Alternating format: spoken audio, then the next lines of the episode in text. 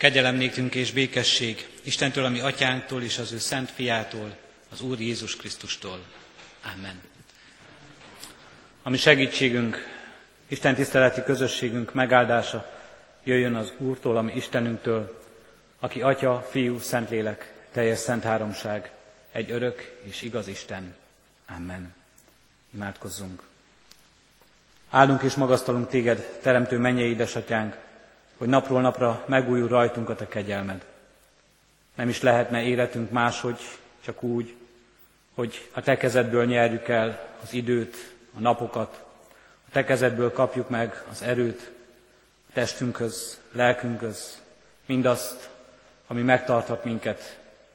Kérünk és könyörgünk, Urunk, hát, hogy mindezt felismerjük és meglássuk, és ezért valóban tiéd legyen minden dicséret, minden dicsőség, melyet ajkunk zeng, melyet cselekedeteinkkel tehetünk bizonyságtételként az emberek előtt. Kérünk és könyörgünk, Urunk, ragadj meg minket most is a Te lelkeddel, taníts az igével, és légy itt közöttünk. Amen. Kedves testvérek, hallgassuk meg Isten igéjét, amint szólozzánk, és szólt a hét minden estéjén. Máti evangéliumának 20. részéből, az első 16 versből, a szőlőmunkások példázatából. Hasonló a mennyek országa a gazdához, aki korán reggel kiment, hogy munkásokat fogadjon a szőlőjébe.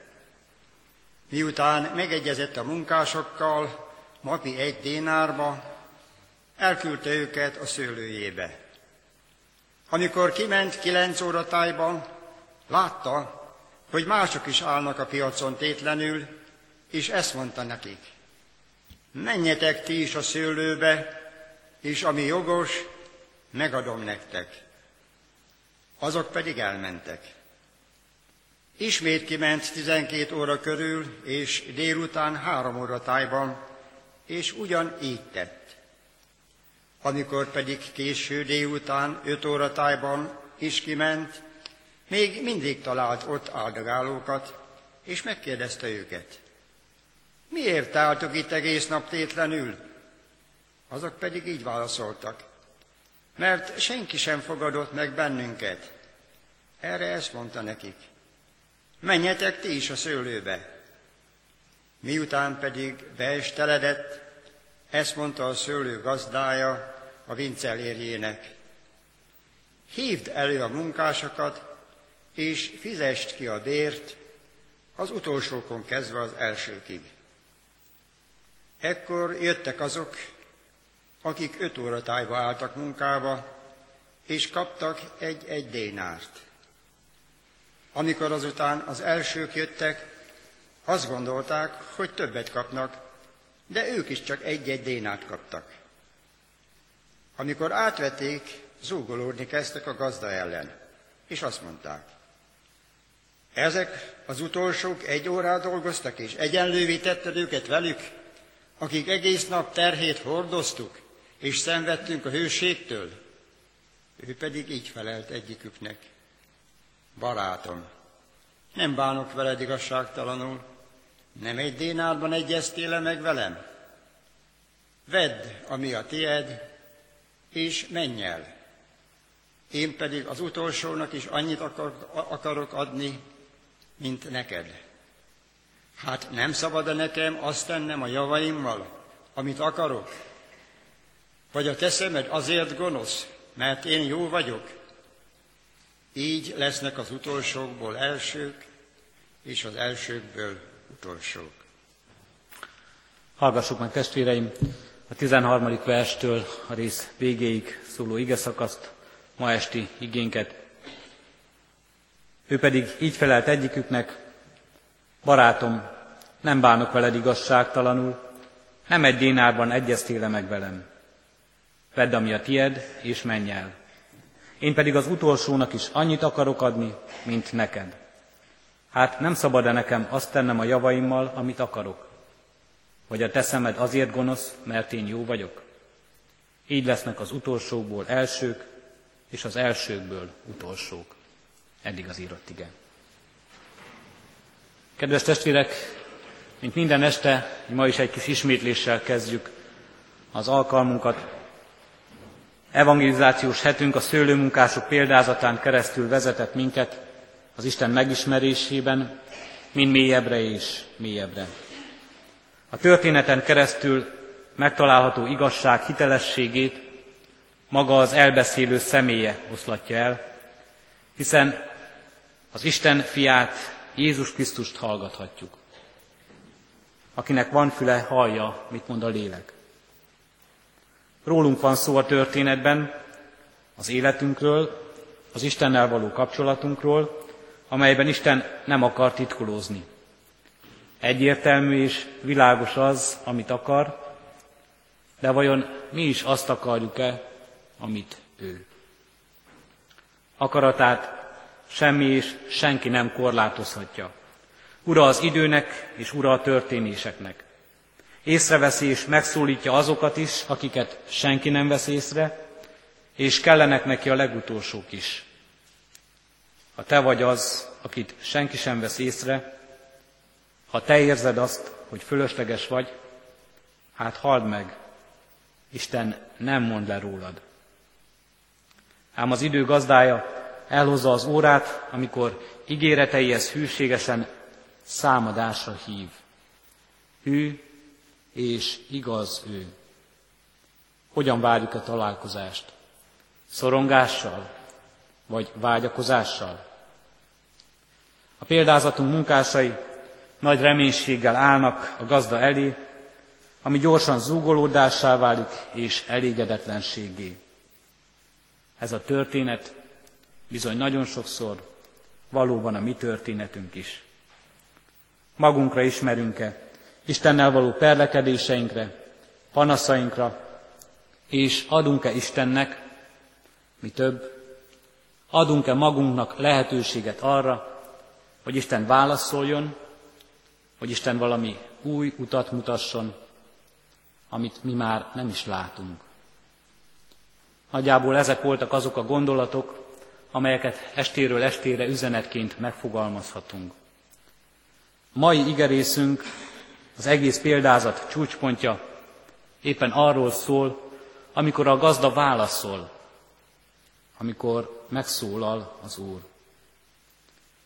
Egy kis kitérővel arra kell itt még figyelnünk, hogy valójában nem csak a mai példázatnak a csúcspontja ez, hanem minden élet csúcsa, amikor az Úr megszólal és válaszol. Amikor meghallgatja a panaszkodót, és nem hagyja válasz nélkül. Jobb történetének végén olvassuk ezt a vallomást. Hallgass meg, hadd beszéljek. Hadd panaszkodjak. Hadd kérdezzelek. Én kérdezlek, te pedig oktass engem. Válaszolj nekem, Uram. Csak hírből hallottam rólad, de most saját szememmel láttalak. Jó életének a csúcsa, történetének a csúcsa, és minden, minden emberi élet csúcsa, kimagasló élménye, eseménye, sorsfordítója az, amikor az ember Isten elé áll, szól, panaszkodik, kérdez, és utána csenden hallgat, és hallgatja az Isten szavát, és találkozik az Úrral. Mit válaszol a gazda a panaszkodóknak? Barátom, nem bánok veled igazságtalanul, nem egy dénárban egyeztél meg velem. Vedd, ami a tied, és menj el, én pedig az utolsónak is annyit akarok adni, mint neked. A példázat még mindig tart. Még mindig benne vagyunk a történetben. A gazda és a munkások történetében, de ne feledjük el, ez nem valami munkajogi perlekedés, mi most egy példázatot hallunk. Hogy is kezdődött? Hasonló a mennyek országa a gazdához, aki korán reggel kiment, hogy munkásokat fogadjon a szőlőjébe. Hasonló a mennyek országa. A kérdés pedig, amire Jézus e példázattal válaszol, nem a munkások kérdése, Isten számon kérése, hanem az igazi kérdés az előző, a 19. részben olvasható, amely így hangzik, ekkor megszólalt Péter, és ezt kérdezte Jézustól, mi elhagytunk mindent, és követtünk téged. Mi lesz hát a jutalmunk? Egy kicsit még visszább haladva az evangéliumban, Péter a kérdése előtt Jézus a gazdag ifjúval találkozik, és a gazdag ifjúval beszélget. Jól ismerjük ezt a történetet is. A beszélgetésnek nem tudjuk, hogy pontosan mi lesz a vége, mi lesz ennek a gazdag ifjúnak a sorsa, de a tanítványok, amikor látják és hallják ezt a beszélgetést, vagy egy részét, azt olvassuk, hogy oda mennek Jézushoz, amikor meghallották ezt a tanítványok, nagyon megdöbbentek és így szóltak, akkor ki, ki üdvözülhet? Jézus rájuk tekintett, és ezt mondta nekik, embereknél ez lehetetlen, de Istennél minden lehetséges. Itt van az a két kérdés, amely valójában egy, amelyre Jézus egy példázattal is válaszolni akar. Mi a jutalmunk? kérdezi Péter. Ki üdvözülhet? kérdezik a tanítványok. És itt a válasz előttünk, és ez a példázat is megerősíti a választ. A mennyek országa az Istené, és mindenki, aki az Istené bemegy abba, és senki sem megy be abba a maga jogán és erején és a maga munkáján keresztül. A mennyek országa az Istené, és mindenki, aki az Istené, bemegy abba. De Istenen kívül senki sem megy oda. Olyan ez, kedves testvérek, mint egy, mintha egy színházi előadásra akarnánk bejutni, de természetesen oda csak azokat engedik be, akiknek van jegyük. Hiába mondjuk azt, hogy mi itt dolgozunk. Hiába mondjuk azt, hogy egész héten hátul pakoltuk a díszleteket, szereltük a hangosítást, sőt, mi magunk is színészek vagyunk. Ha az igazgató nem adja a kezünkbe a belépőt, senkit sem engednek be oda közülünk. De ami még meglepőbb, amikor a kezünkbe kapjuk a belépőt, akkor nem kell érte fizetni semmit, ingyen van. Akik dolgoznak, akik pakolnak, akik szerepelnek, valójában nem a jegyért teszik meg mindezt, de az egésznek valójában az előadás megtekintése, a csúcsa, az élménye és az azon való részvétel a lényege. A példázat a mennyek országáról szól hozzánk, és arról, hogy Isten nem fizetséget ad, nem is alamizsnát, mint valami koldusoknak, hanem ajándékot ad nekünk. Nem azt adja, ami jár. És talán éppen ez nekünk a legfelháborítóbb. És nem is csak annyit ad, amennyi éppen csak, hogy elég, mint valami koldusnak odadobott néhány fillér. Jaj, mi lenne velünk, ha Isten csak azt adná, ami jár? Mi lenne velem, ha Isten úgy fizetne nekem, hogy azt kapnám meg, ami nekem jár? És jaj, mi lenne velem, ha Isten csak annyit adna nekem, ami éppen hogy csak elég? Talán azt mondhatnánk, élnénk itt a földön, de hol maradna az örökké való? Isten nem azt adja, ami jár, és nem is csak annyit ad, ami éppen, hogy csak elég. Isten mindent ad, a legtöbbet adja, amit csak adhat. Erről szól a példázat. A tökéletest, a mindent. És a tökéletes és a minden éppen azért az, mert nincs tovább, és nem fokozható. Ez a szó, hogy valami a legtökéletesebb a világon, értelmetlen, mert a tökéletesnek nincs fokozása.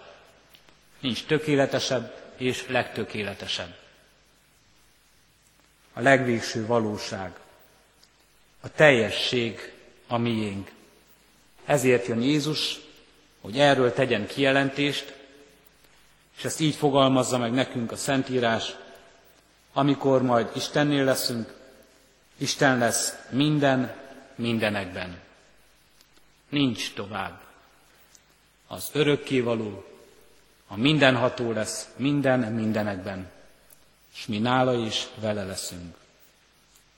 A példázat és a példázatban való számadás, és a példázat során adott fizetség arról ad nekünk tanítást, és arról tesz bizonyságot ebben Krisztus, hogy nincs első, másod vagy harmad osztályú mennyország, vagy mint régen a vonatokon, fapados járat, ahova éppen, hogy csak be lehet jutni, vagy egészen régen a villamosokon lehetett úgy is utazni, hogy csak felkapaszkodott valaki, éppen a lépcsőn állva, utazott is, de nem is, valójában csak ott kényelmetlenül, a hidegben éppen lideregve, meghúzta magát valahol.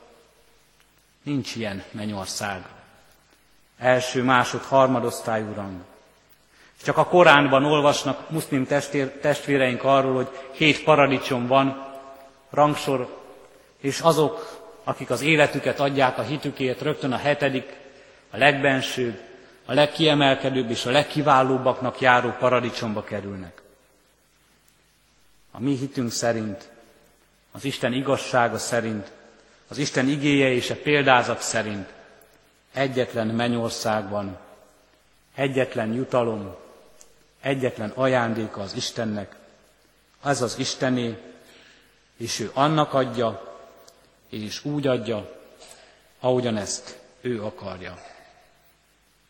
Ugyanazt kapja az is, aki református, hitvaló ősök gyermekeként, kicsiny korától tagja egy közösségnek, és hívő emberként az Isten látható egyházának, ugyanazt kapja az is, aki büszkén tekint a templomépítő elődök táblájára, és talán éppen ősei nevét olvassa itt, és ő maga is itt ül, hitvalló emberként a padokban, ugyanazt kapja ő is, mint az, aki első alkalommal ülve itt, a padokban, talán éppen most, vagy nem is olyan régen, el nem választható tagja lesz az Istennel való közösségnek, mert elfogadja, mert elismeri, csak Isten által lehet üdvössége.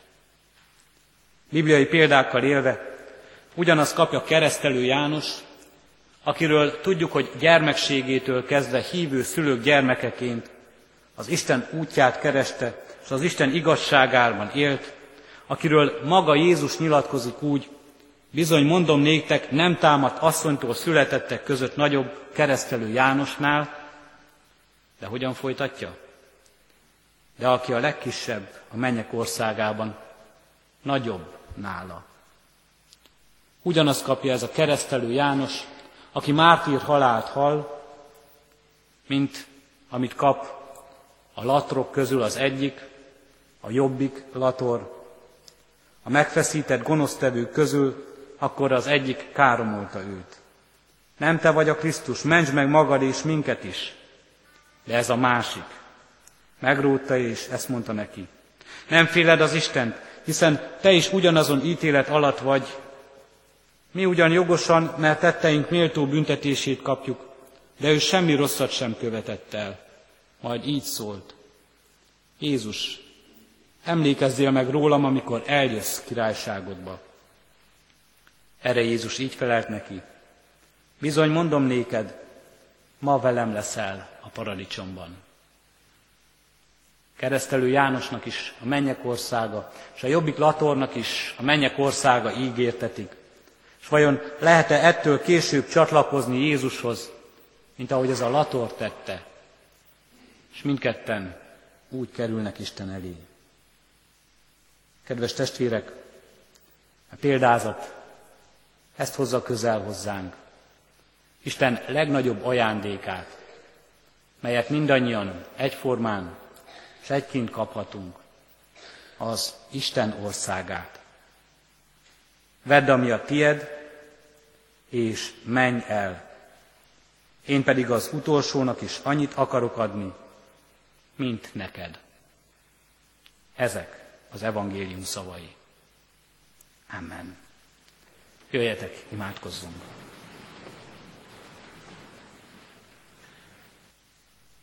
Köszönjük, Urunk, hogy Te adakozó Isten vagy, szüntelenül adsz. Köszönjük, Urunk, hogy pazarló módon adsz. Pazarló módon adod szeretetedet, osztod szét önmagadat ebben a világban, ajándékozol meg minket kincseiddel. Köszönjük, Urunk, hogy így kaphatunk erődből erőt.